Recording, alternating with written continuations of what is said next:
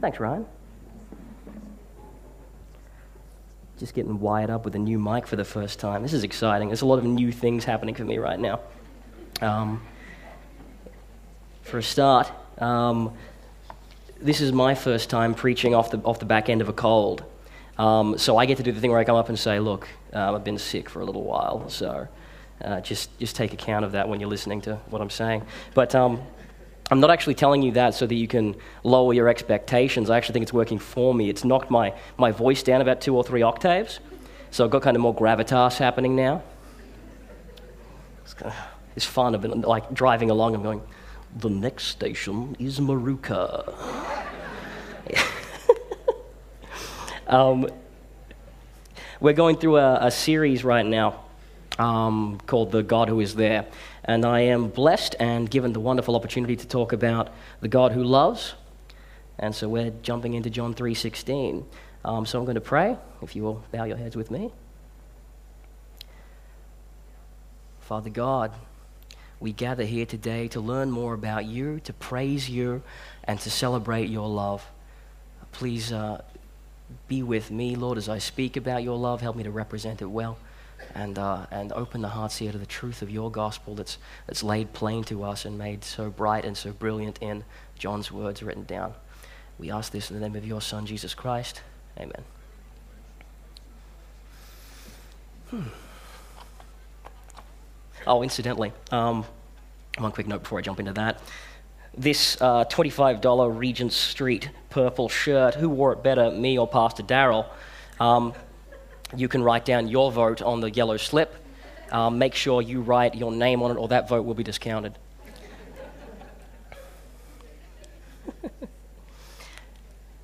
so,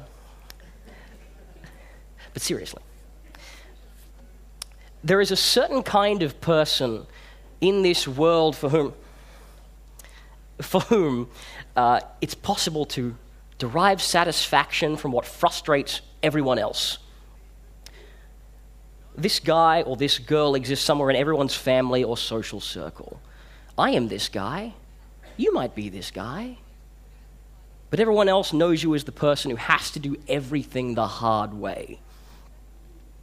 We're the ones who grew up watching our feet when we walk down the footpath, going, Don't step on the crack or you'll fall and break your back.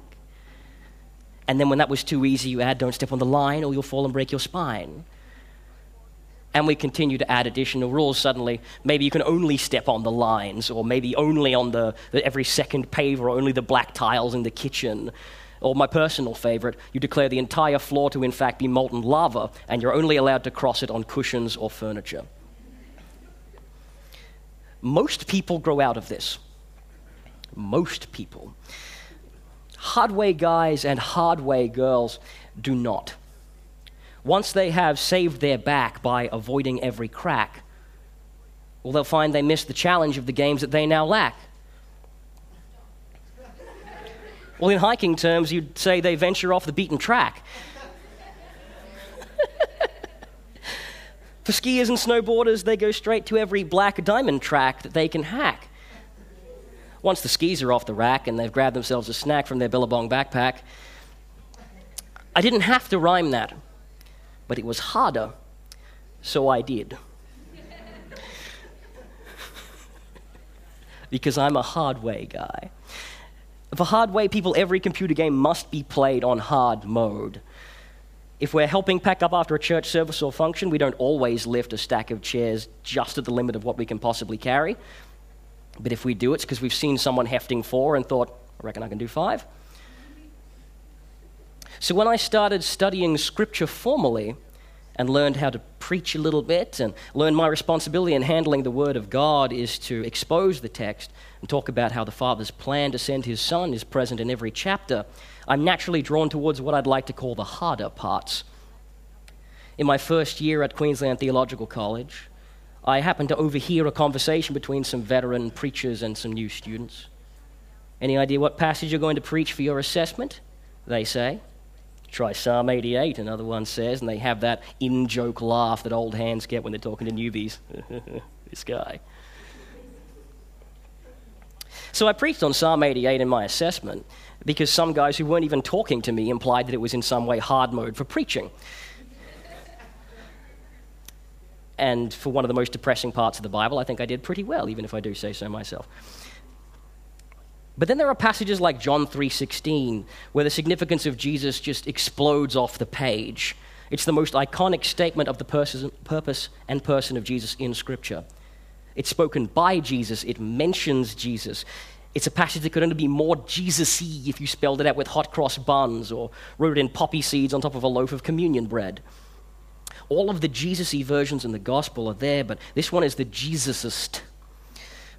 In fact, a big chunk of the youth here tonight have probably memorized it in the form of a song. Yeah, that. Um, it could be the most memorized verse in all of Sunday schooldom. So, is there really anything left? Shall we just close in prayer? God loved the world, gave only Son, believe in Him, gain eternal life. Message God loves you. Application believe in Him. Expectation get eternal life. Done. Or is there more locked up in these words that we haven't yet appreciated? Is there something more in this most rehearsed verse? Should we in turn go over it again? That is, reverse and retraverse? I think there is. We're talking today about the God who loves, and I think such a statement is not as simple and straightforward as it first appears. Now, Don Carson wrote the book, The God Who Is There, and that's the sermon series, or the book upon which this sermon series is loosely structured. Uh, he points out in that chapter, quite correctly, that when we talk about God's love, God's love is the attribute of God the world is most comfortable accepting. People outside the church are pretty ready to accept that God loves them. Lots of people will say they don't know lots about God, but if they know one thing, He's loving. And why wouldn't He be loving? Look at yourselves. They're pretty great. This is, after all, in line with most of our human experience with love. We love each other because we are so lovable. Love in humans is a passion, and I mean that in the theological sense of the word. See, typically we use the word passion to describe something we feel strongly about. A strong feeling is a passion or measure of strength to that commitment, to that affection. But technically speaking, a passion is something else than that. A passion is something triggered in you by something outside of you. You encounter someone who is lovable, that causes your heart to react, and you start to love them. That's how love works as a passion in our experience. Example Every boyfriend and girlfriend, man and wife combination in history, shares a dark secret. And I'm going to throw some light on it now. Sorry. Sometimes she may say, in an emotional moment, he's just perfect. And he might claim that every action she takes fills him with joy. In the words of the great theologian Sting, lead singer of the police, every little thing she does is magic. Isn't that sweet? But it's a lie. The truth is, maybe he's almost perfect. Most of the stuff they do might be lovable. Maybe four times out of five, the thing she does is magic. And one time out of five, it is not magic. It's barely even acceptable. But because the rest of that person is lovable, we look past it. We say, honey, you're almost perfect. I cannot stand the person you become when you are around your friends, but I love you anyway. Or, the way you worry about the most ridiculous things kills me, but I love you anyway. Or, you have no taste in music, but I love you anyway. We find people lovable, so we love them anyway. But God does not say to us in the Bible, you know, you're so sinful, but you're so lovable, I'm just going to love you anyway. God is able to love us in a way that does not rely on passion. God loves in a way that is not natural to humans. We aren't so lovable, He can't help but love us. He simply chooses to love us, even though in our sinfulness we are not lovable. God does not love us because we are lovable, He loves us because He chooses to love us. This is the first thing to take away from this most studied passage. It is astonishing that God loves us. And we can know that this is the way that God so loved the world because it's the kind of love that Jesus encourages. If we hop over to Matthew, the Gospel of Matthew for a moment, chapter 5, verse 43. Matthew 5, 43.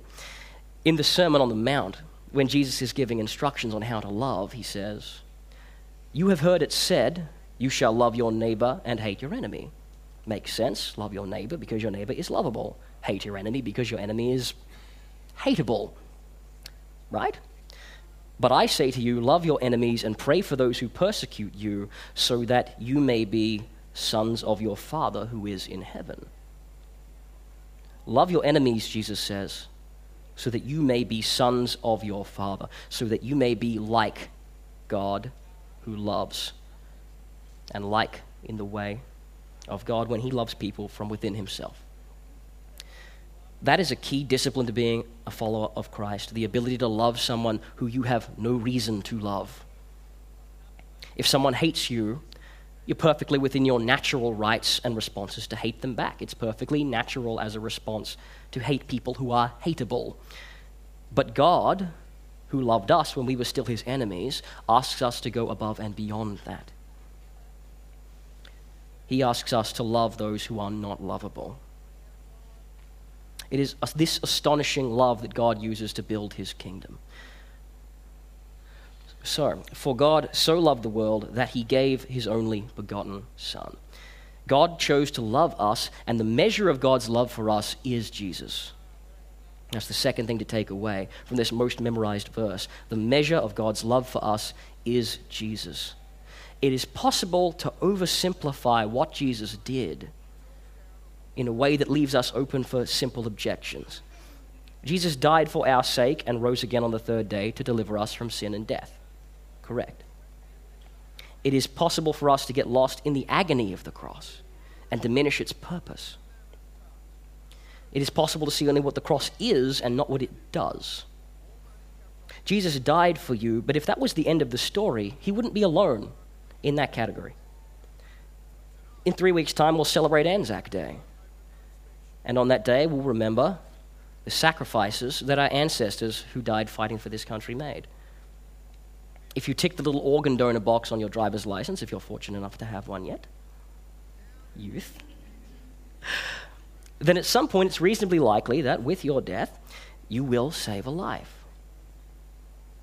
Now, these examples sure aren't of people specifically dying and giving up their lives for us, but a little closer to home. I have to believe that every mother and father in this room has had to entertain the terrible thought what would I do if something or someone threatened my children?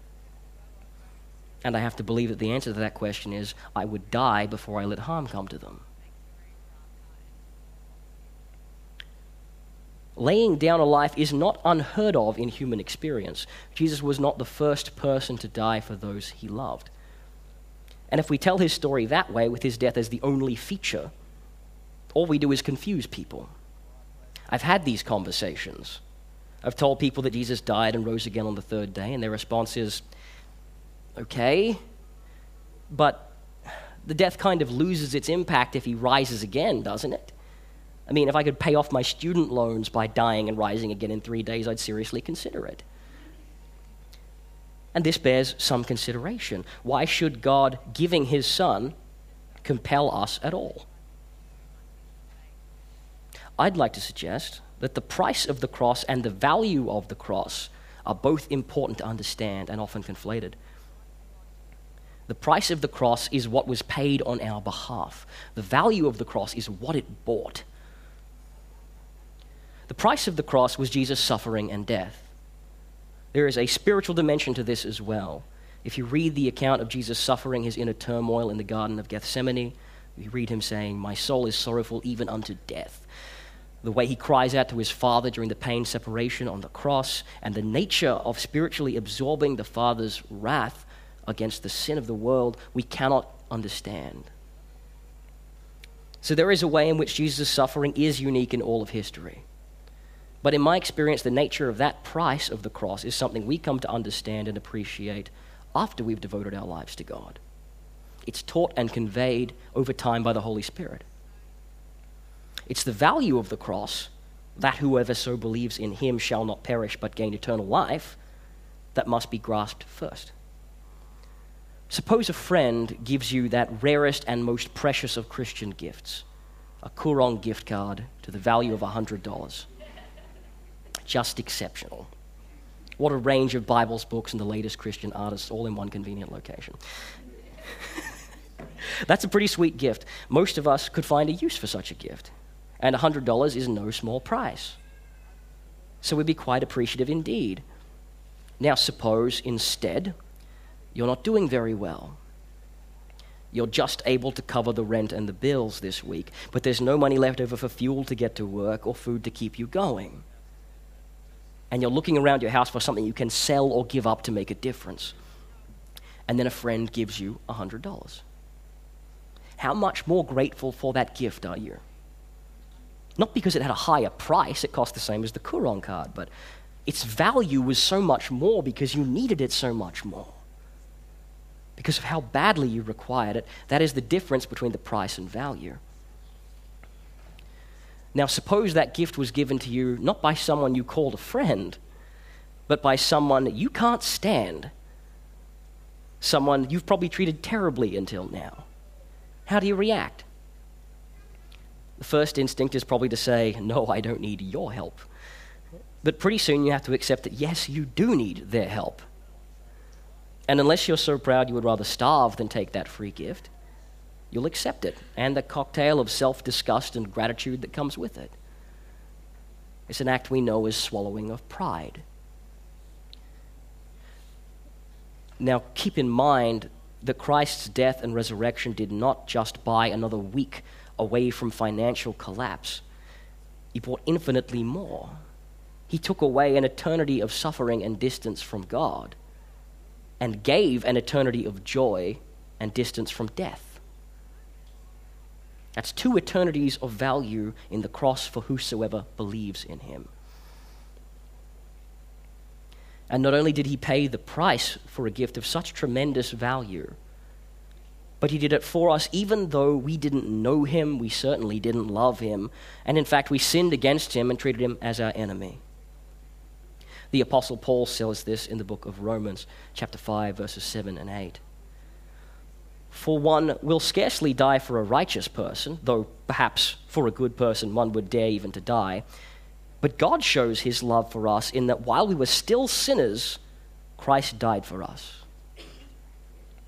The measure of God's love for us is Jesus. So, for God so loved the world that he gave his only begotten Son, that whosoever believes in him shall not perish but gain eternal life. Now we're talking about the purpose of God's love. We're talking about the action he took in sending Jesus. Whosoever believes in him shall not perish but have eternal life. The purpose of God's love is that we might have eternal life. It's right there. Verses 317 and 318, right after John 316 go on to repeat God's purpose in Jesus' death and resurrection. For God did not send his Son into the world to condemn the world, but in order that the world might be saved through him. Whosoever believes in him is not condemned, but whoever does not believe is condemned already because he has not believed in the name of the Son of God. There is a somewhat apocryphal or mythical story, or it's half myth anyway, about Vincent van Gogh, one of the most celebrated artists of the 19th century. That's paint artist, not good artist. Um, in this story, the passionate and deeply troubled Van Gogh is contending with another artist for the affection of a woman. And in a moment of, let's call it inspiration, he slices off his left ear and wraps it up in cloth and marches over to her let's call it place of work, and gives her this gift as a gift of love.